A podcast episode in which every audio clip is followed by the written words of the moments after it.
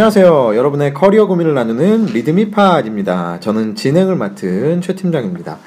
리드미팟은 리드미다 투데이 이제 안 해도 되겠죠? 리드미다 투데이 예, 리드미다 투데이에 게재된 에피소드를 소개하고 관련된 수다를 가감없이 나누는 팟캐스트 방송입니다. 편안한 수다를 위해서 각자의 본명은 공개되지 않습니다. 또한 특정 회사에 대한 적나라한 속 얘기들이 공개될 수 있음을 양해해 주시기 바랍니다.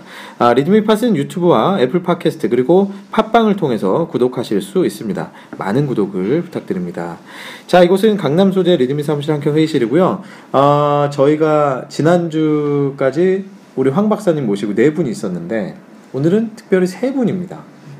일단 반갑습니다. 반갑습니다. 네, 반갑습니다. 반갑습니다. 근데 어 여자분의 목소리가 그러게요. 리드미 팟 사상 최초로 최초인가요? 네, 원래 최초, 네.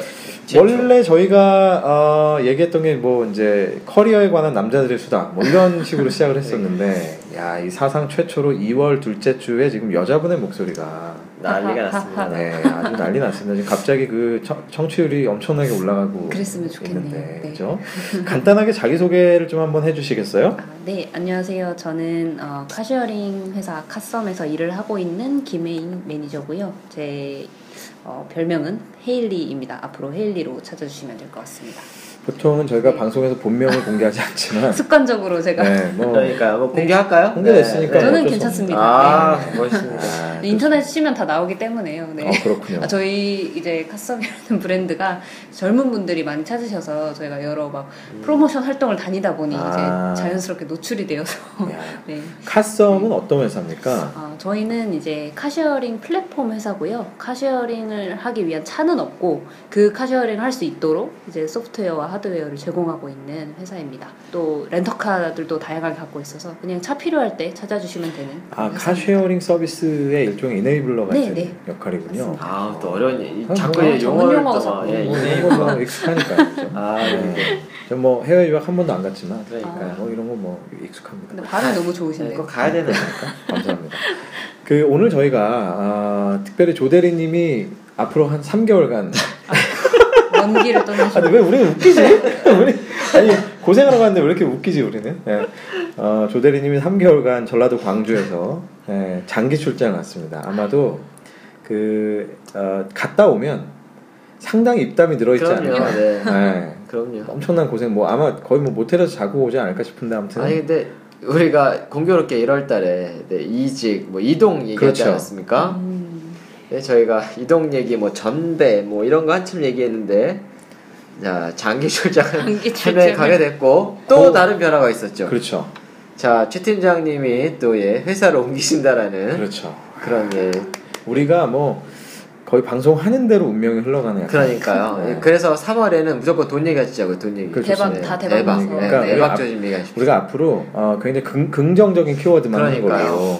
네. 아, 깜짝 놀랐어요. 네. 근데 최 팀장님 이거 축하드려야 되는 거지 않습니까? 아, 뭐 감사합니다. 네, 다시 임원으로 예, 네, 복귀를 하시는. 감사합니다. 아, 네. 하지만 뭐 저는 리드미팟에서는 네. 네, 영원히 팀장으로. 팀장. 아, 그런가요? 이 팀장이 왜 여러분 그 리드미팟 안에서의 어떤 역할이라고 보시면 됩니다. 네, 그래서 아, 근데 뭐 사실 삼성전자 팀장이면 뭐 네, 제가 그렇지 뭐 않습니까? 제가 뭐 네. 대표이사가 돼도 저는 그럼요. 뭐 리드미 팟에서는 아, 음. 네, 팀장으로. 그럼요. 음. 어떤 회사로 이직을 하시나요? 저는 이제 뭐 어, 제약회사 쪽으로 아, 바이오? 어. 특이하게 바이오로 네, 가시는 겁니까? 쪽으로 좀 가게 되고요. 뭐 아. 디지털 헬스케어 쪽의 비전을 좀 갖고 계신 회사라서 아. 그쪽에서 제가 원래는 이제 제약회사 쪽 커리어가 없는데 예, 음. 그렇게 해서 아마 가게 되지 않을까. 근데 아직은 아. 옮기지 않았고 예, 이제 3월에 옮기게 됩니다. 3월에 네. 그러니까 옮기셔 비타민 좀 갖고 오시는. 어뭐 여러 가지 아, 여러 가지. 네, 뭐. 속 쓰릴 때 먹는 거라든지 아, 집에 무슨 약이 떨어졌나 생각해. 네, 목 아플 때 데일 먹는 밴드 있나요? 뭐 여러 가지 밴드 어 있습니다. 아, 고급, 오. 고급형 밴드. 아, 그런가요? 오. 방수? 그 왜 그 그 상처 안 남는 메디폼. 어, 제가 지금 어, 붙이고 그런 있는 거. 어, 건데. 메디폼. 네네. 아, 이거 어, 비싼데. 그런 거 네. 그런 거를 한 장에 만원저 넘습니다. 만, 네. 만드는 회사죠. 아. 좋은 곳이네요. 어, 굉장히 좋은 네. 회사입니다. 알겠습니다. 와이프한테 뭐 필요한지 제가. 네. 아 갑자기 또 이런 소식을 얘기하려니까 좀 쑥스러운데. 네, 아무튼 네, 좋은 소식이니까요. 어쨌든 우리가 컬, 어, 주제를 다루면 거의 그대로 되는. 그러니까요. 네, 이런 그 아. 어, 징크스를 지금 갖고 어, 있습니다. 진짜. 리드미의 소원을 말해봐를 하나 신설해야 그러니까 되게. 재밌었어요, 네. 진짜. 그죠. 예, 지난 깜짝 지난 놀랐어요. 예. 되게 한편 재밌었어요. 지난주까지 3주간 함께했던 우리 황 박사님은 잠깐 이번 주에는 일이 네. 있어서 예, 다음 주와 다다음 주에 어, 또 만나보실 수 있습니다, 여러분. 그, 어, 그 특유의 어떤 심리학자이면서도 약간 점쟁이 같은 약간 그런 느낌을 네, 다음 주와 다다음 주에 다시 또 만나보실 수 있으니까요. 어, 계속해서 기대하시면서 들어주시면 좋겠고요. 자, 오늘 저희가 헤일리 킴님을 모신 이유가 있죠. 네, 뭐 네. 제가 이 자리에 하게 된 이유가 이때 아무래도 2월을 맞이해서 뭐 설 연휴도 지났고 일을 시작하시는 시점일 텐데 뭔가 되게 일을 하기 싫으실 것 같고 또 뭔가 토닥토닥 또 필요하실 것 같고 음. 또 지금 취준생분들이 한참 혹한기예요. 그래서 혹한기를 이제 위로해드리기 위해 제가 좀 제가 작성했던 글들 중에 여러분들을 좀 위로해드릴 만한 글을 좀 들고 왔습니다. 그렇습니다. 2월의 주제는 역시 힐링이고요. 저희가 두 번째 주를 맞이하고 있는데 지난주에 어, 얘기를 나눴던 황 박사님의 에피소드를 가지고 어, 자존감에 대한 얘기를 나눴고요. 이번에는 이번에 지난주에 이어서 또 한번 예, 저자 직강 예, 아, 저자 어, 잠깐. 헤일리 네. 킴님을 직접 모시고 어, 헤일리 킴께서 쓰신 이 에피소드를 직접 한번 소개해 네. 주시면서 그죠? 이 얘기를 한번 나눠보겠습니다. 어, 일단 제목은 어, 괜찮아 지금이 딱 좋아라는 글이고요. 그래서 뭐 취준생, 직장인 어떤 분들이든 이 글을 보시는 분들 모두 위로가 됐으면 하는 마음입니다. 뭐 저자는 저 헤일리 킴이고요. 네, 뭐 앞에 간단한 내용을 넘어서 일단 제가 이 글을 쓰게 된 계기는 이제 나의 어, 어떠한 잡을 하기 위해서 뭐 취준생, 직장인 모두 이제 다양한 성장통을 겪고 계실 건데요. 이제 이번 글에서 그런 분들을 위해서 그 바쁜 마음을 좀 어루만져 드리고자 글을 한번 적어 보았습니다. 어, 제가 지금이 딱 좋다라고 말을 한 이유는요. 어, 지금 어, 여러 가지로 어려운 상황에 처해 계실 거예요. 뭐 자소서를 쓰면서 우주의 먼지가 되는 기분이라든지, 뭐 연휴 기간 동안에도 한 개의 자소서도 마무리를 못했다든지, 그리고 뭐 나를 소개하는 글인데 내가 쓸 수 없다 이런 자괴감에 빠져 계신 분들이 계실 텐데 제가 오늘 좀 위험한 단어를 좀 많이 쓰고 있는데요. 네 그렇지만 그 시기가 지나서 돌아보면 지금 내 자신의 현재 상태를 이제 세심하게 관찰해 보지 않은 것 자체 그게 문제인 거지 뭐걸 쓰지 못했다 이런 게 문제가 되진 않을 거예요. 어, 내 자신이 뭐 20여 년간 혹은 뭐 30여 년간 꽤 괜찮은 사람으로 성장해왔고 그렇기 때문에 취업 준비라는 것도 어떤 새로운 도전을 할 수 있는 기회가 생긴 거라고 이제 그 사실을 깨달으셨으면 했습니다. 그리고 그 사실을 깨닫고 나면 자신의 히스토리가 있기 때문에 그걸 바탕으로 자신의 장점 그리고 역량을 빠르게 파악할 수 있다고 저는 생각을 해요. 어, 제가 이걸 쓸 때 이제 참고를 했던 거는 이제 리드미의 회사에서 어, 했던 past track analysis라는 법인데요. 이제 내가 했던 일들을 차근차근하게 이제 풀어놓고 내 자신의 현재도 면밀하게 파악을 해본 다음에 그 과거에 대해서 칭찬을 해줄 때 그 다음의 미래를 그릴 수 있다는 거 그런 내용들이었고요. 그다음에 취준생 여러분들께 뭐 요령이나 이런 것보다는 이런 스스로에 대한 현재를 돌아보고 칭찬하면서 그 다음을 위한 마음다짐이 필요하다라는 얘기를 꼭 해드리고 싶었습니다. 그 다음으로는 이제 직장인 여러분들께도 지금 정말 딱 좋다, 괜찮다라고 말씀을 해드리고 싶었는데요. 이제 SNS에 이제 우스개 일화 중에 하나로 대기업 사원이 이렇게 위풍, 위풍당당하게 길을 걷는 모습에 취준생이 주눅이 든다라고 말을 했는데 그 직장인은 사실은 그냥 밖에 나와서 공기를 쐰게 좋아서 웃은 거다라는 얘기가 있죠. 네, 답답한 사무 공간을 벗어나는 그 작은 것만으로도 행복한 이제 대한민국의 직장인분들께도 위로의 말을 꼭 전하고 싶었는데요. 이제 지금 뭐 신규로 입사를 해서 허둥지둥 일을 배우면서 실수하시는 직장인분도 계실 거고 연차가 쌓여서 더 높은 성과를 내기 위해서 전전긍긍 하시는 직장인분도 계실 것이고 그다음에 잠시 쉬시면서 다음 커리어 고민을 이제 하고 계신 직장인분도 계실 텐데 지금 그 노력하는 그 모든 순간 현재가 딱 좋다라고 저는 말씀을 드리고 싶었어요. 네, 리드미를 통해서 이 글을 읽으신 모든 분들이 자신을 가다듬고 있는 그 순간 그대로 충분히 잘 해내고 계시다라고 말을 해드리고 싶었습니다. 어, 사실 이 글을 쓰게 된 계기가 저 스스로 이제 필자 스스로가 이제 성장을 하고 있는 과정에서 굉장히 많은 고통을 느꼈기 때문에 스스로를 위로하고자 이제 썼던 글이기도 한데요. 이제 저도 취준생 시절을 지나서 그 성장통을 거쳐서 현재는 직장인이 됐고 그 직장인인 현재에도 여러 가지 이런 과정들을 거쳐서 성장을 조금씩 조금씩 해 나가고 있는데 그 과정이 어렵긴 하더라도 그 결과적으로는 성장을 하기 때문에 어, 결론적으로는 지금 이 순간 성장을 하고자 하는 이 순간이 딱 좋다. 그렇기 때문에 지금 현재 충실하시면 될 것 같다라는 의미로 작성을 해본 글입니다. 네. 아 정말 뭐 역시 저자가 저자가. 게 술술술술. 네. 근데 이제 사실은 뭐 지난주에도 저희가 저자 직강을 했지만 어 그때는 뭐 약간 술술술술 이런 느낌 아니었는데. 네. 네. 그분은 진짜 술을 그분 술로 네, 박사를- 약주를 좋아하시는 예, 그분은. 술 박사님이라 아, 어 정말 뭐 이게 준비된 듯한 네. 그런 그러니까요. 그, 예. 정말 이 글은 이렇게 뭔가 이렇게 생각을 많이 하고 막 고민했었다기보다 그 순간에 제가 당시에 이제 어떤 새로운 프로젝트를 하기 위해서 정말 계속 밤샘을 하고 있었던 때였어요. 그래서 너무 밤샘을 하다 보니까 일이 진행이 도저히 안 돼서 머리를 식히려고 이제 리드미의 아. 글을 이제 쓸어 들어왔다가 이제 뭔가 나도 토닥토닥 하고 싶은데 요즘 같은 힘든 시기에 취준생 분들도 좀 위로가 됐으면 하는 마음 그리고 직장에 나와 같은 직장인 분들도 좀 위로가 됐으면 하는 마음에 썼던 글이라 아 일이 힘들고 밤을 새면 리드미에다 써야 되는군요.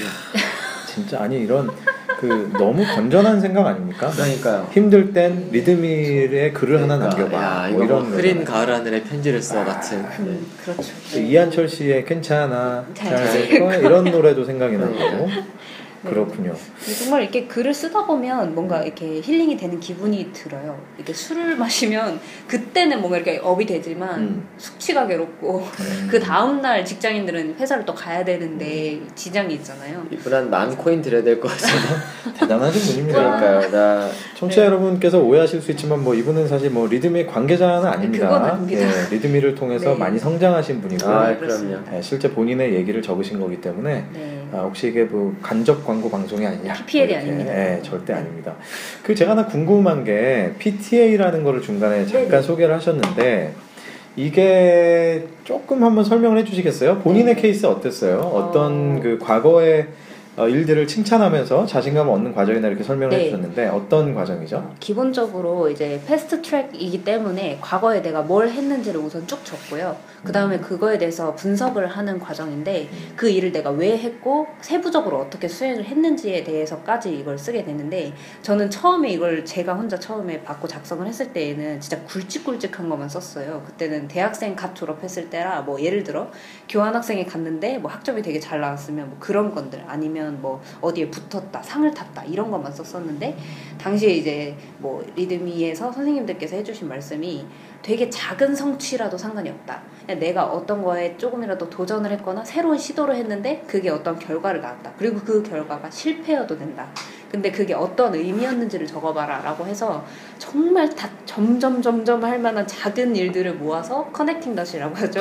커넥팅 닷을 했더니 그게 어떤 하나의 흐름이 되고요. 그거에 대해서 결론을 냈을 때 아 그럼 내가 이 흐름으로 봤을 때 이런 일을 한번 지원을 해보면 어떨까라는 게 보이더라고요. 그때는 저는 직무에 대해서 전혀 모르고 막, 막 이렇게 딱 봤을 때 영업 마케팅 뭐, 뭐 경영지원 이렇게 했으면 그 직무들이 각각 뭘 하는지 사실 정확히도 몰랐던 때였는데 음. 그 직무들을 하기 앞서서 고르기 전에 앞서서 내 PTA를 해보니까 아 이런 경험들이 요 직무에 더 적합한 거구나라는 걸좀 음. 처음으로 보이더라고요. 그게 그래서 그런 의미에서 PTA를 했던 것 같습니다. 사실은 저 PTA는 이제 리드미의 전신이라고 할 수 있는 그쵸. 네, 어.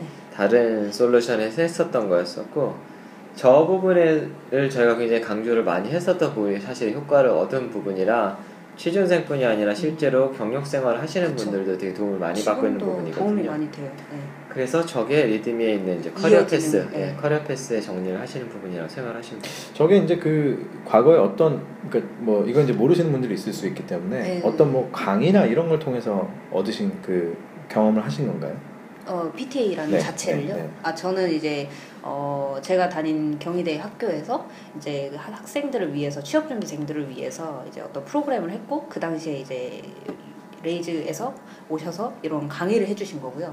거기에서 PTA라는 게 있다. 그렇죠. 그래서 네. 저희가 진행을 했던 부분이고, 네. 이제 그거를 제가 말씀드리려고 했던 건데 이건 어떤 뭐 웹페이지에 떠 있거나 이런 거는 아니죠. 네. 네. 그건 아니고 당시에 이제 대학교와 대학교와 이제 어, 이렇게 제휴를 해서 네, 했던 진행했던 예, 프로그램. 저희 회사에서 오프라인 교육도 이제 하는데 음. 어, 오프라인 교육을 말씀드린 적은 없는 것 같은데 여전히 다 대학교 또는 기업체랑 기업들이랑 많이 교육을 하고 있고요. 음.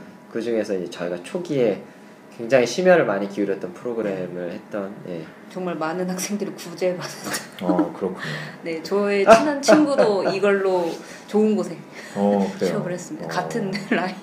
아 그래요? 전자 어. 그 친구는 어. 전자죠. 네. 아뭐 조금 뭐 자랑을 해보자면 뭐그 프로그램의 일기의 취업률은 96%였어요. 네, 음. 대단하군요. 사실상 대부분 다 성공을 했고요. 혹시 취업이 될 만한 분들만 뽑은 건 아닙니까? 그럴 리가요. 학점이 네. 2점대도 있었어요. 제가 어. 갔던 걸로 봤을 때 그건 아니었던 어. 것 같고요. 600점대도 있었어요. 네.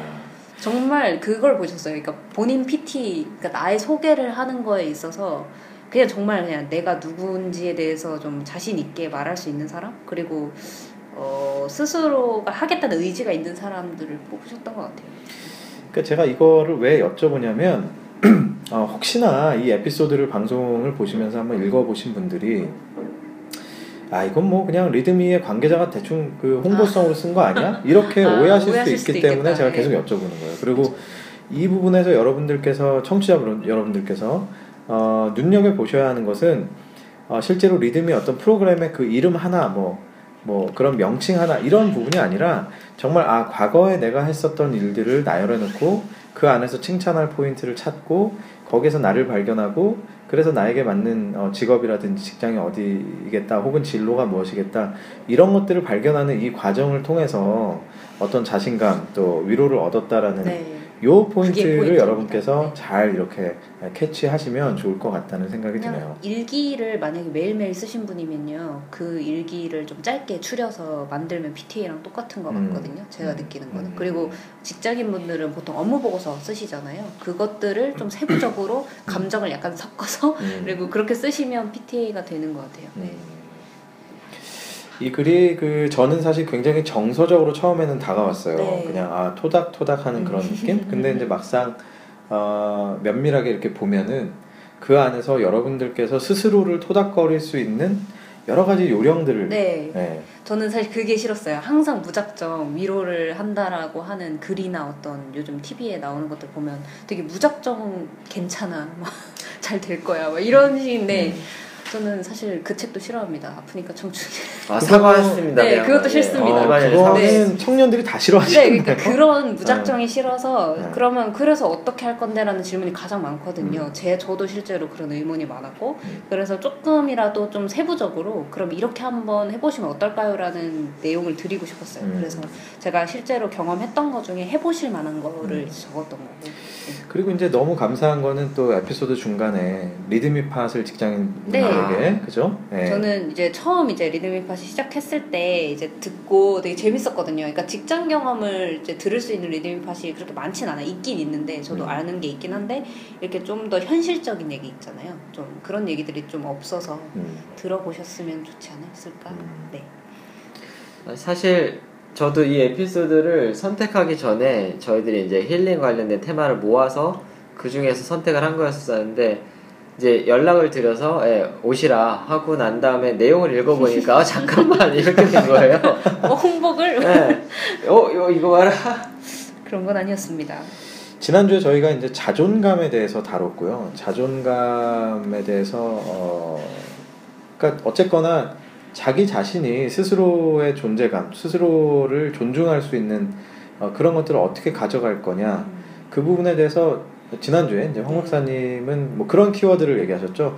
어떤 새로운 환경에서 어떤 두려움이나 이런 것들 혹은 본인을 얽매고 있는 남들의 시선이나 이런 것들로부터 자유로워지는 게 이제 궁극적으로는 자존감을 어, 만들어낼 수 있는 그러니까 많은 것들을 내려놓음으로써 자기가 스스로가 더 풍족해지고 행복해질 수 있는 이런 얘기를 해주셨는데 이번 주는 그거에 의해서 이- 이어서 어떻게 보면 어, 위로이면서도 저는 이제 사실은 요 이번 주에 키워드가 약간 자신감이라는 생각이 들어요. 음, 그러니까 자존감이 충분한 사람도 어떤 상황이나 어떤 그 때나 혹은 뭐 장소에 따라서 이 자신감은 굉장히 달라질 수 있거든요.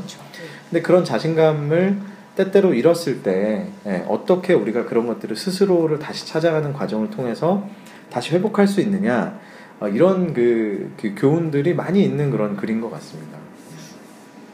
실제로 보면 저희들이 이제 학생들을 가르치다 보면 제일 힘든 케이스들이 고등학교 때는 굉장히 공부를 잘했었는데 음, 그렇죠. 대학교 때 이제 삐걱한 친구들이에요. 음. 맞아요. 그래서 이제 고등학교 때는 좋았을지 모르겠으나 외고나 과고를 다녔던 친구들이 음. 소위 얘기하는 스카이를 못 갔었을 때 오는 이 네, 충격들 맞아요. 주변에 음. 많이 봤습니다. 이 친구들은 사실은 다 필요 없고요. 이 친구들한테 자존감을 세워주는데 적어도 6개월에서 1년은 걸리는 거죠.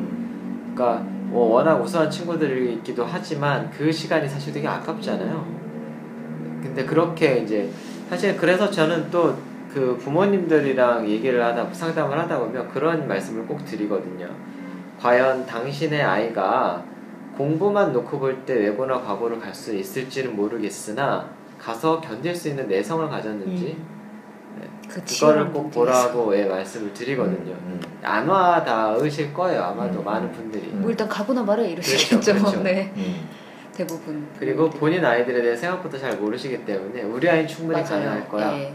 라고 하지만 실제로 또 그런 케이스도 있었어요 얼마 전에 그 저희 이제 오프라인 프로그램 하는 데에서 변호사분께서 한 분이 오셨는데 음. 그분이 하셨던 얘기 중에 하나 그거였습니다 어 변호사님이 왜 오셨을까요 그랬더니 한 번도 나는 내가 내 인생을 내 의지대로 살아본 적이 없다 음. 예, 그분도 서울대에서 법대 나오셔가지고 사실 패스하셨으니까 음. 사실은 아니었고 사실 하라고 했는데 싫다라고 해서 개겼다가 결국에 다시 법전을 간 케이스인데 아. 아.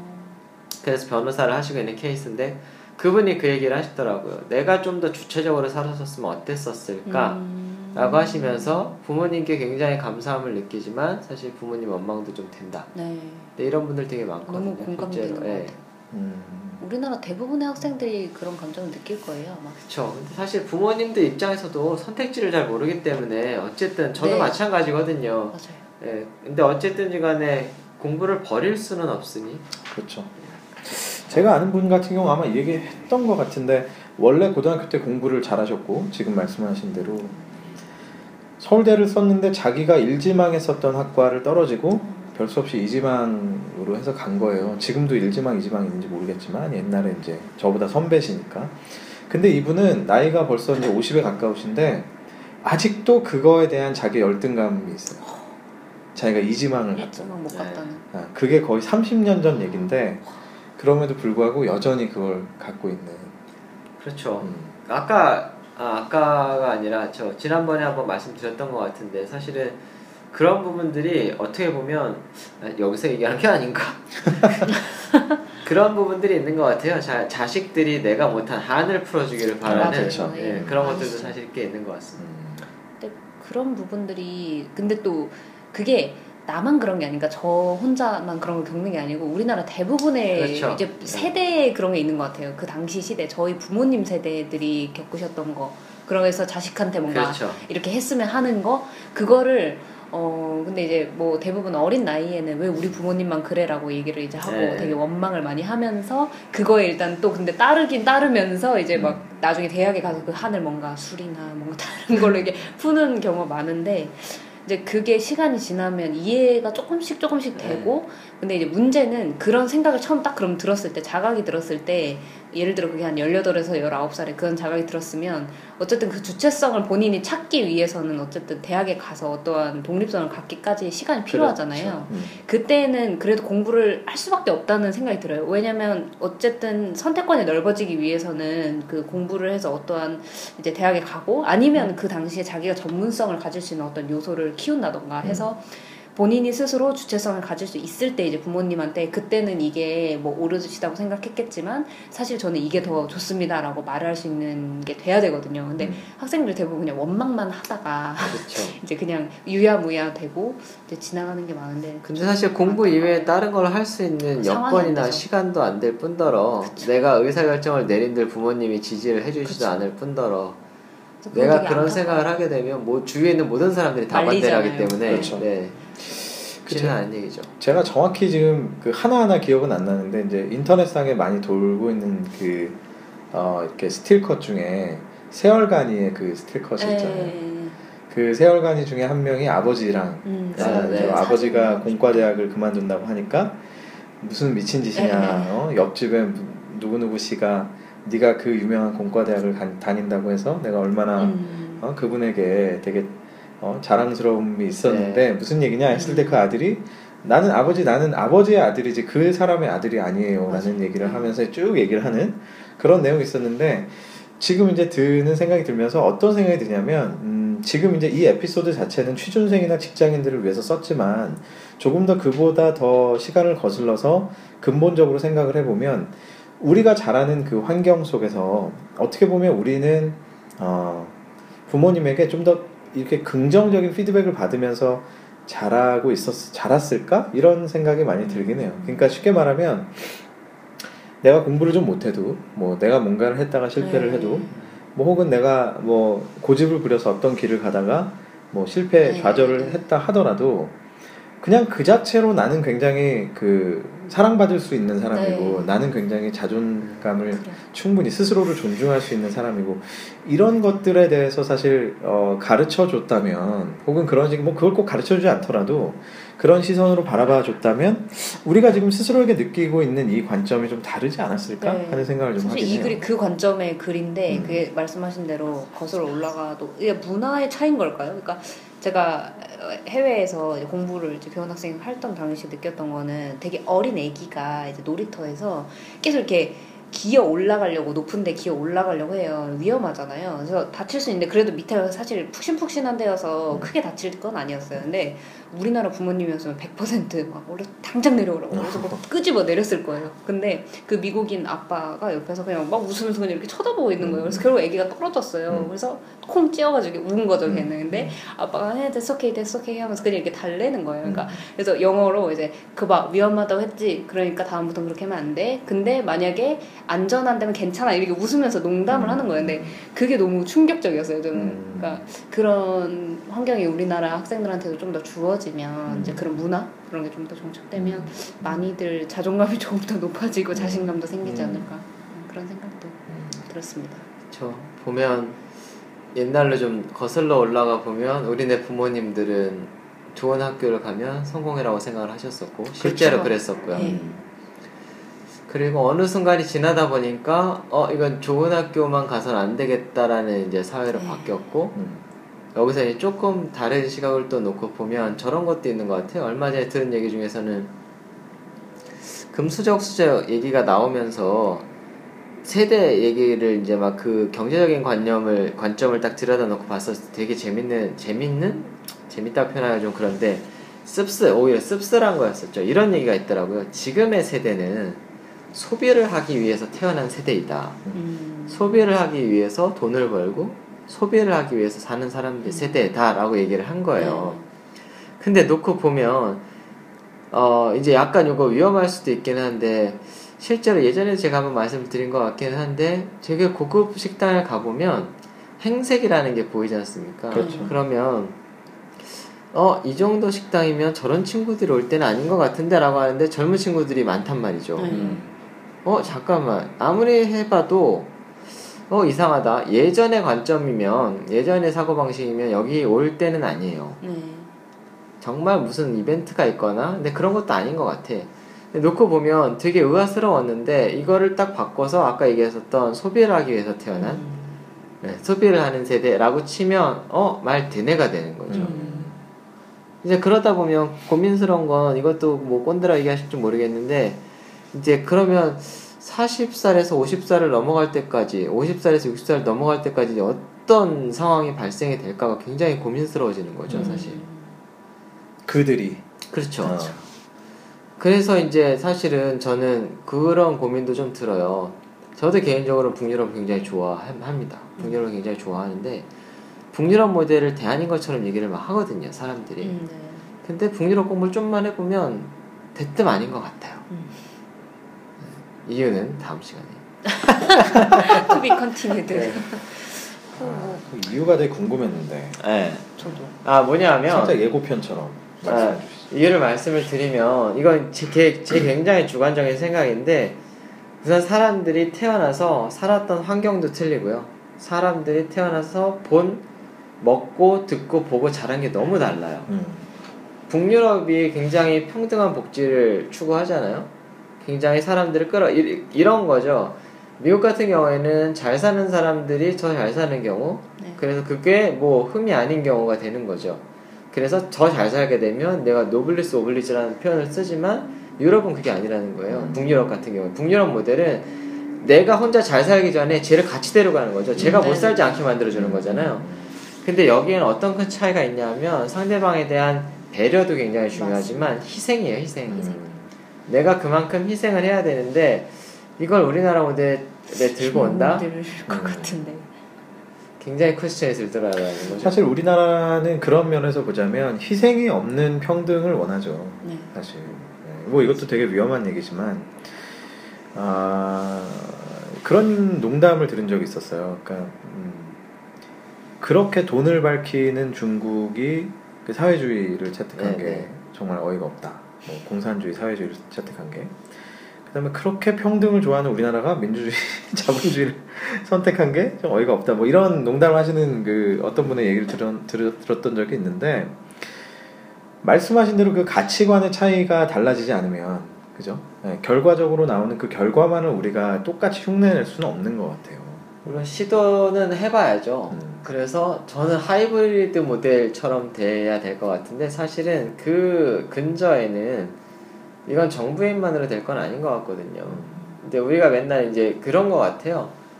어떤 일을 했을 때 정부가 잘못하면 굉장히 비판을 많이 하지 않습니까? 음. 근데 우리는 진짜 지지를 해줬나? 라는 생각도 들기도 해요. 음. 근데 또 막상 뭐가 잘못되거나 어려워지면 정부에 되게 손을 벌리고 있더라라는 거죠. 음. 근데 이게 단적인 게 어떤 케이스가 있었었냐면 아, 사실 뭐 제가 정부를 좋아하는 스타일은 아니에요. 음. 정부랑 이런 거 굉장히 싫어하는데 그건 좀 다른 이슈인 것 같고 한 분이 제 아는 형님이 한 분이 그런 케이스가 있었어요. 이제 연봉이 쫙 올라간 거죠. 음. 쫙 올라가는데 어 되게 힘들어하는 거예요. 음. 그래서 왜요? 그랬더니 보너스를 얼마를 받았는데 뭐 보너스를 몇 천을 받은 거예요. 보너스를 몇 천을 받았는데 실제로 내 손에 들어오는 게 없어. 음. 음. 그러는 거죠. 무슨 소리냐면 이제 여러분들 이 에피소드를 들으시는 여러분들은 아직은 체감이 좀 안 되시는 분들이 있으실 텐데 이제 직장인의 성공 기준이 한 억대 연봉이라고 친다고 치면 실제로 여러분들 손에 떨어지는 게 얼마 정도 될까요? 이 생각 해보셨나요? 실수령액. 예, 실수령액이라는 거. 세전 세후. 네, 네. 세전 세후. 그쵸. 세전에 1억이라고 하면 세후에는 실제로 한 달에 얼마나 가져갈까요? 예, 억대면 세금이 더 높을 거고. 이게 소득세 구간이라는 게 존재를 하는데 실제로 이제 최고 세율을 맞는 게 어마어마한 부자들이 아니에요. 실제로 급여 생활자 중에서 최고 세율을 맞는 사람들이 생각보다 많이 있습니다. 음. 그 구간이 되면 30%씩 떨어져요. 음. 예를 들어 내가 억대 연봉을 받는 상황에서 보너스를 3천만 원 정도를 받는다라고 하면 세금으로 천만 원이 나간다고 보시면 돼요. 이거를 예, 우리가 아무렇지도 않게 받아들일 수 있느냐, 있느냐 실제로 많은 분들이 이제 얘기하시는 그런 평등이라는 것들은 이런 희생을 내가 다 감당할 때 얘기거든요. 이게 맞습니다. 만약에 내 상황이 됐었을 때 음. 굉장히 나는 겸허하게 겸허하게 더낼 의향이 있느냐라는 거죠. 그러니까 이게 이제 요거 이제 조금 뭔가 다음 기회에 한번 좀 더 인덱스하게 얘기를 네. 나눌 필요는 있겠지만 사실 우리가 또 그럼 희생 그 특히나 아, 그 직장인 입장에서 세금을 떼는 것에 대해서 왜 그렇게 민감하느냐 그 떼어진 세금이 뭔가 올바르게 쓰이지 그렇죠. 않을 것 같다는 그쵸. 네, 그 그리고 나만 때문에. 내는 것 같으니까. 맞아 그쵸, 그래서 그쵸. 사실 희생을 근본적으로 우리가 싫어한다라기보다는 그 희생이 시스템적으로 그다지 신뢰를 그렇죠. 얻을 수 그게 있는, 중요한 네, 거죠. 그만큼의 시, 그 희생이 아니기 때문에 아마 우리가 그러지 않을까라는 그렇죠. 생각하는데 이 에피소드를 잠깐 다시 돌아가면 사실은 그 말씀을 드렸던 이유 중에 하나도 음, 여기에 나와 있는 이 취준생들의 아픔, 음, 그쵸? 그 다음에 우리 보다 훨씬 더 어린 세대들의 현실, 음. 이런 것들을 놓고 봤었을 때, 이제 그런 답답함이 좀 있었었다. 그렇죠. 이 답답함은 이 세대들에 대한 답답함이 아니라 우리 사회의 현실에 대한 답답함인 거죠. 그렇죠. 우리가 아까도 말씀드렸지만 뭐 어, 부모님으로부터 우리가 또 커왔던 그런 어떤 환경, 그 관점 그리고 사회적으로 지금 말씀하신 이런 시스템들이 어쩔 수 없이 우리를 계속해서 어, 어떻게 보면 좌절하고 스스로를 좀 토닥거리면서 아, 뭐 괜찮아 뭐 이렇게 얘기하기에는 굉장히 어려운 그런 그렇죠. 왜냐하면 같아요. 다른 대안이 없으니까요. 음. 그런 거죠. 뭐 일본의 우동 장인처럼 100년 된 우동장이 얼마나 부러워요. 음, 근데 우리나라는 그때도 얘기 한번 드리기는 했었지만 요즘엔 좀 덜하기는 한데 예 뭐 어머니께서 뭐 떡볶이 20년 하셨었으면 너는 제발 내 뒤를 긋지. 마라 그렇죠. 였었잖아요. 아, 정말 맞아요. 많아요. 네. 그런 주변에도 그러다 보니까 오히려 부모님들이 하셨던 업이라는 게 자식들은 어 이거 하면 안 되는 건가 보다 부끄러워지게 예, 되는 이런 상황이 되는 거고 이제 이도 저도 안 되게 되는 그런 상황이 많이 발생을 하게 되는 거죠. 그래서 애미애비 고생하는 것도 잘 모르게 되는 어떤 음. 그렇죠. 그런 자식이 탄생하기도 하는데 어, 저는 그 이제 조금 다른 얘기지만 저는 이제 이런 생각을 해봤어요. 이 에피소드는 사실 어, 지금 힘들어하는 개개인들에게 스스로가 어떻게 보면 이제 셀프로 위로를 할 수 있는. 그런 것에 대해서 얘기를 하셨지만 저는 이렇게 물끄러미 이렇게 보면서 어떤 생각을 하냐면 아까 이제 제가 어, 우리가 부모로 부모님들로부터 뭐 그렇게 자라올 수밖에 없었던 그런 환경, 뭐 어린 시절의 어떤 배경을 얘기했지만 사실 사람이라는 건 생각보다 또 환경이 굉장히 좌우가 되기 때문에 만일에 지금 우리가 다 큰 성인이고 또 지금 뭐 취준생이나 직장인 여러분은 결국은 다 직장이라는 곳에서 하루의 시간을 많이 보낼 텐데 과연 직장에서라도 정말 상사가 뭐 특히 이제 뭐 좀 이렇게 많이 잘한 사람들이야 그렇다 쳐도 진짜 이렇게 신입사원이라든지 어린 친구들은 아니 정말 야 뭐 실수해도 괜찮아. 아까 그 헤일리님이 얘기하셨지만 진짜 그, 에? 그 미끄럼틀을 올라가다가 떨어지더라도 야 그래 괜찮아. 너 봤지? 이건 이렇게 하면 실패하는 거야. 다음에 안- 그렇게 안 하면 돼. 라고 얘기해 줄 수 있는 어떤 그런 환경이 될 수는 없을까? 뭐 이런 상상을 해봤어요. 아, 저는 그러니까 제가 지금 몸을 담고 있는 회사가 사실 오게 된 계기도 그거였고 와서 제가 지금 어떻게 보면 롤도 한번 바뀌었거든요. 근데 그렇게 된 계기, 그러니까 그리고 많이 스스로 많이 성장했다라고 느껴지는 게 대표님 이하 이제 저희가 임원분들이 있으시고 이제 직원들이 있잖아요. 그럼 좀 직원들은 굉장히 젊은 편이고요. 임원분들은 조금 경험이나 연세가 많으신 분들이신데 그분들이 어떻게 보면 일을 처음에 약간 이렇게 대표님도 던지시는 스타일이에요. 처음에는 저는 뭐안 해본 것도 음. 그랬는데 그때는 되게 당혹스러운데 음. 실수를 해도 그러면 어쨌든 큰 틀에서는 잡아주시되 이런 자잘한 것들은 한번 실수를 해도 회수가 되잖아요. 그러니까 음. 다시 할 수 있는 것들. 음. 그렇게 해서 결론적으로는 그 프로젝트 하나가 딱 끝났을 때 내가 이만큼 이렇게 커져 있는 걸 느껴요. 근데 그 과정에서 엄청 힘들곤 한데 진짜 막 내 스스로는 힘들지언정 그 윗분들이나 아니면 주변 팀원들이 그걸 도와주면서 이렇게 그럴 수 있지. 그러니까 그리고 물론 이제 진짜 잘못했을 때는 엄하게 얘기를 하시지만 음. 그런 것들이 진짜 정말 크게 도움이 됐던 것 같아요. 근데 저도 이전 직장에서 그런 걸 경험 못 해봤어요. 그러니까 음. 그냥 되게 무작정 혼난 적도 많고요. 음. 그러니까 도와주지, 그러니까 도와줌이라기보다 그러니까 어떠한 방향성이나 아니면은 새롭게 배울 수 있는 기회는 주어지지 않고 계속 그냥 질책만 받는 것도 있었거든요. 그런 음. 경우도 있었는데 그때는 결국 그만둬야겠다는 생각만 계속 들더라고. 그럴 때는. 음. 지금 사실 일하는 곳은 좀 일이 되게 힘들기는 해요. 그러니까 막 속된 말로 빡세긴 한데 음.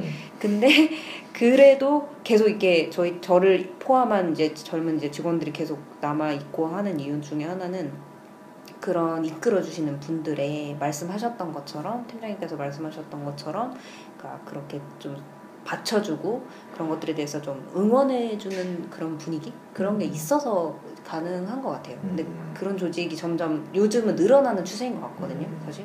근데 스타트업뿐만이 아니고 조금 작은 규모일수록 그렇게 그런 경우가 많은 것 같고 대기업에서도 조금씩 이제 팀 단위로 그런 것들을 시도를 하시는 것 음. 같아요. 음. 보면은 이제 뭐 여러 가지 사내 조직에서도 서로 응원하는 그런 음. 뭔가 모임 이런 것도 생기고. 음. 네. 대표님은 대표시니까 네. 좀 어떠세요? 본인의 회사에서 이런 이런 부분들 이런 부분이라. 어, 예를 들어서 누군가 실패를 한다. 네. 괜찮아 토닥거리며. 잘 이끌어주는 그런 편인지. 저는 실수하는 것들은 충분히 이해할 수 있고 실패라는 것도 충분히 이해는 하는데 뒤가 중요한 것 같아요. 음. 앞뒤가. 음. 정말로 이게 실수를 할 만한 일이었었는지에 대한 부분도 되게 중요할 것 같고요. 음. 그 다음에 실수나 실패를 하고 난 다음에 그래서 뭘 얻었는데 음. 이게 반복이 되지 않고 재발이 되지 않는지에 대한 부분들 거죠. 음. 이런 부분들 그 다음에 혹시라도 리스크에 대한 부분들 감안을 했었었는지 주변 사람들이 어 이거 좀 위험하지 않아? 라고 했었었을 때 이제 어떤 반응을 보였는지 실수나 실패 안 할 수는 없죠 근데 이제 그 다음이 중요한 거죠 그러니까 실제로 저희가 내부에서도 그런 얘기를 많이 해요 이제 저랑 다른 선생님이랑 의견이 갈려서 예전에 이제 엄청 많이 싸웠거든요 음. 일로 음, 네. 일로 싸우고 나면 딱 끝나고 나면 서로 이제 그런 얘기를 하는 거죠. 다투긴 그러니까 그 논쟁이 있기는 했으나 이 논쟁은 상승하기 위한 논쟁인 것 같으니 오케이. 음. 근데 똑같은 것 같아요. 실수나 실패의 경우에도 얼마든지 그럴 수 있죠. 네. 근데 실제로 그게 회사에서 전 가능하다라고 봅니다. 네, 많이 많이 정말 그렇게 실천이 되고 있다 이렇게 보세요. 최대한 그렇게 하려고는 하고 있어요. 그러니까 아까 아, 저 그 언제였었죠? 그 사람이 시- 성격이 이제 변하네 안 변하네 이런 얘기들이 음, 많이 음, 있잖아요. 근데 저든 그런 편이에요. 근본은 잘 변하지 않는 것 같은데 음. 상황에 따라서 성격은 좀 변할 수 있는 것 음. 같다라는 편이고 사실은 저도 성격을 굉장히 많이 지금 바꾸려고 하고 있거든요. 그때도 예, 어, 지난번에 한번 얘기하지 않았었나요? 이게 어디서 얘기하는지 자꾸 헷갈리는데 예.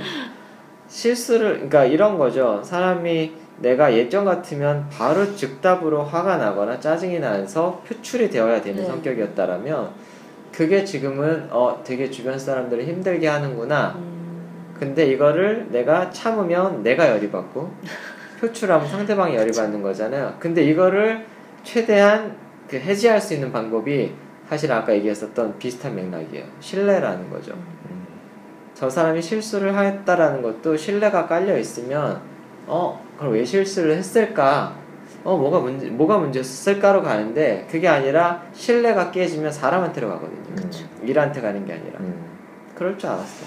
음. 음. 이제 이렇게 되면 힘들어지는 거죠. 그 그랬을 때 자존감이나 자신감이 다 무너지는 거예요. 그렇죠. 음. 사실 근데 이거는 이것도 계속 닭이 먼저냐 달걀이 먼저냐인 것 같아요. 이제 회사가 먼저 신뢰를 줄 거냐 아니면 음. 직원들이 먼저 신뢰를 줄 거냐에 대한 부분들인데 이 판단은 사실 뭐 어쨌든 경제주의니까 그렇죠? 급여가 어떻게 흐름 돈의 흐름이 어떻게 되냐에 따라서 얘기를 해야 되는 게 아닌가 싶기는 하거든요. 그러니까 제가 왜 이 말씀을 대표님한테 이 질문을 드렸냐면 어, 회사라는 그 조직의 상황 속에서도 이런 그 분위기가 형성이 되면 좋겠다라고 제가 말은 꺼냈지만 어, 예를 들어서 뭐 주니어들 입장에서는 당연히 그렇게 되면 너무 좋겠죠. 근데 실제로 회사를 운영하고 또 어떤 조직을 리딩하는 분들 입장에서는 분명히 고민이 되실 그쵸. 거란 말이에요. 그러니까 뭐 그런 모든 상황에서 내가 그냥 막 이를 악물고 한숨을 막 쉬면서 아, 괜찮아 할 수는 없죠. 이렇게 해야 되는 건지 음. 아닌지 이런 분명히 현실적인 고민이 전 제일 것 컸던 같아요. 거는 그거였던 것 같아요. 사실 며칠 전에 직원들이랑 같이 이제 얘기를 하면서 그 얘기를 했었었는데 그런 걸 했어요. 우리가 2017년 동안에 선언이라는 걸 한번 만들어 봤어요. 직원들이 다 같이 모여서 뭐 그 중에는 이런 것도 있었습니다. 제가 얘기한 것도 있고 직원들이 얘기한 것도 있는데 지금 생각나는 게 뭐가 있지? 뭐 이런 거예요. 그러니까 어. 뭐 그냥 좀 둘러서 얘기를 하자면 네가 옳다고 하는 게 다 옳은 건 아니야 라던가 네가 틀렸다고 하는 게 다 틀린 건 아니야 뭐 이런 것들 또는 상대방이 알아줄 거라고 생각해서 얘기를 안 해주는 음. 게 예, 그게 화를 키우는 거야 라던가 불편한 얘기를 지금 하는 게 덜 불편한 거야 뭐 이런 것들 있지 않습니까 그래서 우리끼리 지켰으면 좋겠다라는 선언들 음. 음. 그러니까 이런 거죠. 개인적으로는 친분이라는 건 얼마든지 허용하지만 친분이 일로는 안 넘었으면 좋겠어. 음. 그래서 일로 혼내는 거는 그게 개인으로 사람한테 가지 않았으면 좋겠어. 뭐 이런 것들 막 얘기를 한참 했었었거든요. 근데 결국에는 그런 얘기를 하면서 제가 그런 얘기를 했었었어요. 이게 작년과 비교했을 때, 재작년과 비교했을 때 작년이 가장 나- 크게 나아진 점은 여러분들이랑 나간의 신뢰라는 게 좀 생긴 것 같다라는 거죠. 신뢰는 뭐냐면 사실 이런 거예요. 제가 시간 약속 어기고 이런 걸 못 참아하거든요. 근데 스스로 그런 걸 좀 깨봤어요. 지각하라는 게 아니라 이런 거죠. 그러니까 점심시간이 저희는 11시 반부터 1시예요. 근데 저도 생각을 해보면 11시 반을 지키지는 않았던 것 같아요. 최대한 지키려고 했었으나 일이 있으면 좀 늦기도 하고 근데 1시는 계속 지키려고 했었다라는 거죠. 음. 이거 뭔가 되게 불합리한데 사실은 어, 솔직하게 얘기를 하면 우리는 생긴 지 얼마 안 됐던 스타트업이었기 때문에 그런 룰 같은 거는 제가 욕을 먹더라도 만들어 놓고 음. 그 다음에 신뢰가 생기면 풀어주자 였었어요. 음. 그래서 그렇게 해야 자율이라는 게 생기니까 눈높이라는 게 맞춰지니까. 음. 근데 어, 작년 말부터 한부터는 뭐 밥 먹다 늦게 올 수도 있지 이제 이런 신뢰가 쌓인 거예요. 왜? 저들은 평상시에 알아서 일을 하니까 음. 뭐 이것 좀 늦게 온다라고 일을 안 하나 그거 아니거든요. 그렇게 하면서 계속 자율성이라는 걸 강조를 하다 보니 스스로 체화가 되다 보니 이제 그런 신뢰는 다 쌓이게 되는 거죠. 음. 그렇다라고 하면 실수가 생기더라도 어 이거 왜 실수가 생겼을까? 이유가 분명히 있을 거다. 이유를 이제 먼저 알아보게 되는 거예요. 왜 그랬을까? 음. 깨는 게 먼저가 아니라 왜 그랬을까? 평상시 그렇게 하는 친구가 아닌데 왜 그랬을까? 이렇게 되는 거죠. 그러니까 이런 문화를 만들고 싶은 게 이제 해보고 싶은 거예요. 오래 사실은 하려고 하는 게 그래서 이에 대한 자율성을 부여를 하는 거죠 음. 근데 자연스럽게 이제 신뢰가 형성이 됐기 때문에 그걸 바탕으로 어쨌든 그런 실험을 하게 그렇죠 이제는? 더 moving forward 해야 되는 상황이 이제 만들어진 거죠 여건이라는 것들이 그 대표님 말씀을 들어보면 어쨌거나 불가피하게 신뢰를 쌓기 위해서는 어느 정도는 시간이 또 필요하다는 생각도 좀 들고 그렇죠. 이거는 시스템적으로 뭐 회사뿐이 아니라 국가도 마찬가지인 것 같은데 사람들의 성숙도라는 게 올라갈 때까지 어느 정도 제약은 필요한 것 같아요. 음. 과하지 않을 정도의. 음. 그래서 trade-off는 항상 있는 거니까. 아마 이 방송을 들으시는 분들 중에 그 리더의 역할을 하는 분들이 네. 계시다면 정말 한번 고민을 많이 해보실 만한 포인트인 것 같아요. 네. 어떻게 하면 나의 조직 구성원들이 어, 스스로를 괜찮아하면서 토닥거릴 수 있고 또 조직이 그들을 이렇게 토닥토닥 해줄 수 있는 그런 환경이 되기 위해서 대표님의 얘기는 일단은 신뢰가 근간, 음. 근간이 돼야 된다라는 어, 저도 굉장히 공감이 가는 얘기고요. 네. 그렇지 않고 사실은 신뢰가 없이 이걸 그냥 어떤 액션이나 skill로 쓴다라고 하면은 사실 결국은 진정성 없는 그렇죠. 예, 위로나 혹은 뭐 그때부터 정말 짱구를 굴리는 아, 되는 서로 거고 예. 그냥 서로가 서로가 외교하는 걸로 끝나는 그렇죠. 거죠. 네. 그냥 예, 그렇게 될 것 같다는 생각이. 근데 뭐 개중에 저희에서 저희 회사에서는 뭐 팀장님께서 사람을 되게 진짜 main으로 보는 분들 개중에 있잖아요. 그러니까 음. 심리 전문가 분들처럼 음, 그런 같은. 그런 분들은 성향을 되게 빨리 파악을 하는 거죠. 음. 이게 평소에 되게 그 일 외 시간에 친밀도를 이렇게 음. 쌓으면서 음, 음. 개별 취향을 되게 빨리 파악을 한 다음에 취향 또는 뭐 성향을 음. 파악을 해서 어. 저 같은 경우를 예를 들면 저는 굉장히 FM 스타일이에요. 정말 모든 어릴 때부터 그래도 음. 시간 뭐 준수가 됐든 업무를 처리하는 방식이 됐든 굉장히 고지식한 스타일인데 그걸 알기 때문에 말씀하셨던 것처럼 실수를 만약에 의외로 갑자기 뭔가를 했다 툭 튀어나왔다 그러면은 처음에 온 지 몇 개월 안 됐을 때임에도 불구하고 아 얘는 되게 이런 성향인데 갑자기 이랬을 때 뭐 이유가 있을 거다 이렇게 들어오시고 저랑 비슷한 시기에 들어온 다른 분은 저랑 완전 반대인 거예요. 진짜 완전 프리스타일인 거예요. 그래서 막 밤에는 집중이 잘 되고 막 어, 는 아예 아침에 안 돼요. 근데 그런 걸 파악을 했, 빨리 하셔서 이제 그런 상황에 대해서 대처 방법이 이제 사람별로 빠르게 그걸 음. 적용하시는 케이스가 있어요. 음. 이거는 요즘 약간 이제 같은 스타트업이라도 조금 뭐 더 작은 팀 단위로 내려가거나 뭐 그랬을 때 뭐 리더의 스타일일 수도 있고 좀 이렇게 그런 부분도 케이스가 있는 것 같아요. 근데 사실은 지금 이 얘기를 들으면서 드는 생각은 저 같은 경우도 약간 그런 성향이거든요. 그러니까 아, 일률적인 룰을 들이대기보다는 각 사람의 성향에 맞게 좀 음. 매니지를 하는 편인데 문제는 뭐냐면 그렇게 했을 때는 대부분의 경우에 어, 성실하고 그 다음에 회사가 정해진 그 룰을 잘 따르는 분들에게 불만이 쌓여요. 아, 좀 그건 그렇죠. 있어요. 어. 왜 쟤는 저렇게 있습니다. 해도 네. 어? 뭐 막말로 이런 거죠. 저희 실제로 팀에도 이런 일이 있었는데 어떤 친구는 어, 출근 시간이 점점점 늦더니 막 11시 이후에 막 나오는 거예요. 근데 문제는 뭐냐? 이 친구는 막 진짜 밤 12시가 돼도 진짜 열심히 일을 해요. 음, 음, 그러니까 이게 그 팀장 입장에서 보면은 고민이 되는 거야. 그럼 그렇죠. 얘는 실제로 퍼포먼스를 많이 낼 수 있는 그 그, 구간이 예, 어, 예. 오후부터 밤까지인데 얘를 굳이 아침 일찍 예. 오라고 해서 앉혀놓는 게 맞을까?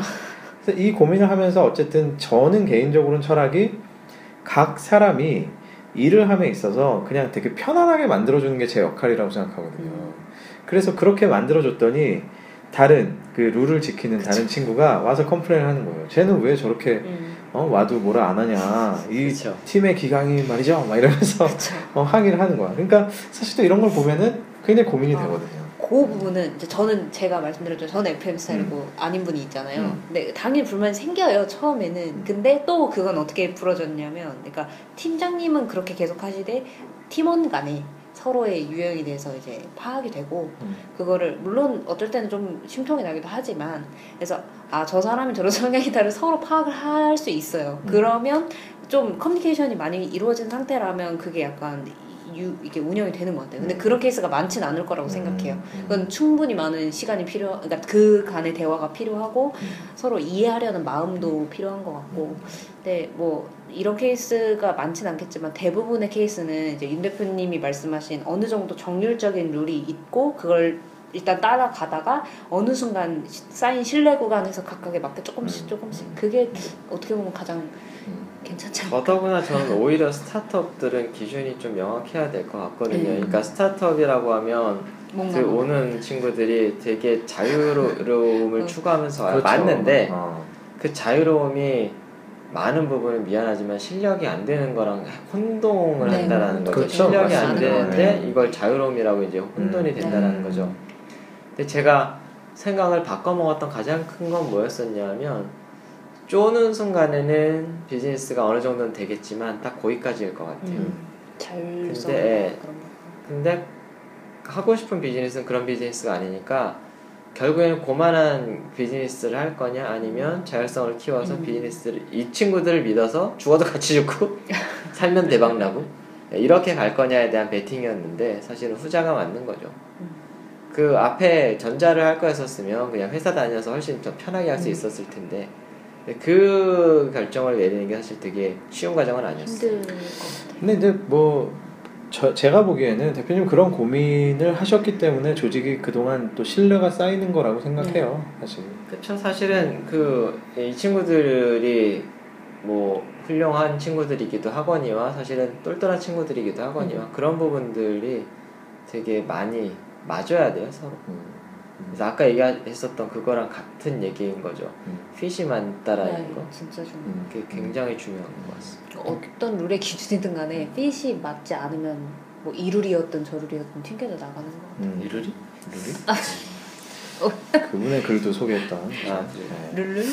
아무튼 어, 에피소드 시작은 개개인 자기 자신에 대한 힘들어 하시는 분들에 대한 위로 또 다독거림 또 어떻게 보면 셀프 모티베이션에 대한 부분들로 많이 다뤘, 다뤘고요. 저희들 수다가 이제 어, 점차 이제 조직 차원에서는 어떻게 하면 구성원들에게 이런 그 다독거림을 줄 수 있을까 이런 고민들까지 해본 것 같습니다. 결국은 어, 신뢰라는 키워드로 후반부에 많이 얘기를 했는데요. 결국 사실은 자기 자신에 대한 신뢰도 역시 자기 스스로를 다독거리는 데 있어서 근간이 되는 것 같고 조직 내에서 또 구성원들을 다독거림에 있어서도 역시 신뢰라는 게 굉장히 중요한 어떤 그 근간이 되지 않나 하는 생각을 해보게 되네요.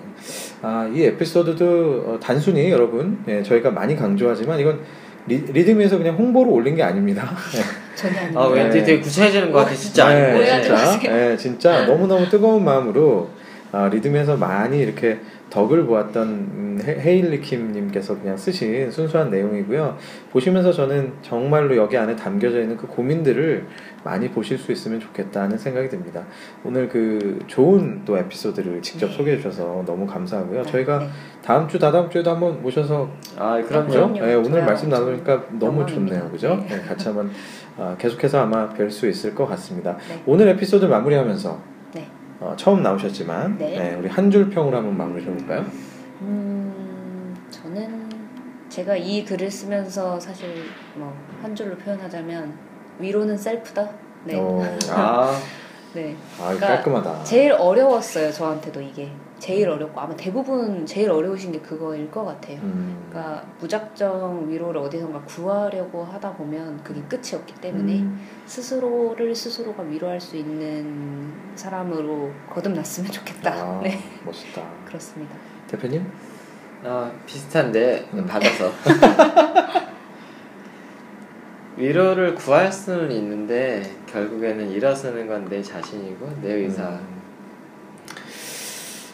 음, 단가요? 네. 네, 네. 지금 굉장히 저도 비슷한데 네. 저는 이런 구절 어떤 작가가 쓰신 글로 알고 있는데 어, 울어라 그러면 세상이 울 것이다. 아, 예. 웃어 아, 아 네. 다시 울어라 그럼 너 혼자 네. 울 것이다. 맞아. 웃어라 그러면 세상이 같이 웃을 음. 것이다. 이왜이 말씀을 드리냐면 뭐 오늘 수다랑은 약간 연관이 안 되지만 저는 사실 에피소드를 읽었을 때 처음에 딱 든 생각이 그거였어요. 사실 여러분 지금 굉장히 우울하고 힘들어 하신다면 정작 세상은 하나도 바뀐 게 없어요. 맞아요. 예. 그냥 나 혼자 우울하면 끝도 없이 우울하고 네. 나 혼자 위축되면 끝도 없이 위축, 위축이 되거든요. 그래서 혼자 위축되면 뭐온 세상 온 세상이 나와 함께 그냥 슬픔에 젖은 것 같지만 사실 먼저 웃기 시작하면 온 세상이 함께 예, 웃는다는 것들을 또 발견하게 되실 겁니다. 결국은 뭐 위로는 셀프고 그죠? 위로는 결국 스스로 딛고 일어나는 거다. 다 같은 어, 내용인 것 같네요. 조 얘기 하나만 더 드릴게요. 방금 되게 중요한 얘기 하셨는데 음. 우울해져 있으면 뭐 예전에는 이제 많이 도와주려고 하지만 요즘엔 다 힘들지 않습니까? 그렇죠. 그러니까 어 나도 위로받고 싶은데 얘도 우울해져 아 됐어 음.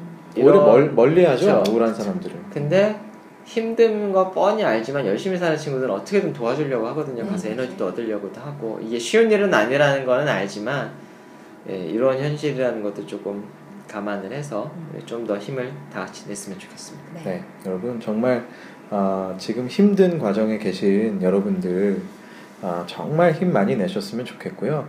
아, 이거 방송 들으시면서 본인의 오른손, 왼손잡이 왼손으로 하셔도 됩니다. 오른손으로 아, 왼쪽 어깨를 저- 저- 네, 토닥토닥 두드리면서 괜찮아, 어, 잘하고 있어, 어, 과정에 불과해, 힘내자 하면서 스스로 어, 어깨를 토닥거릴 수 있는 그런 시간이 되시길 바랍니다. 어, 오늘 에피소드가 여러분께 많은 힘이 되었으면 하는 바람이고요. 저희는 다음 주에 더 신선하고 새로운 에피소드로 여러분 찾아뵙겠습니다. 여러분 감사합니다. 감사합니다.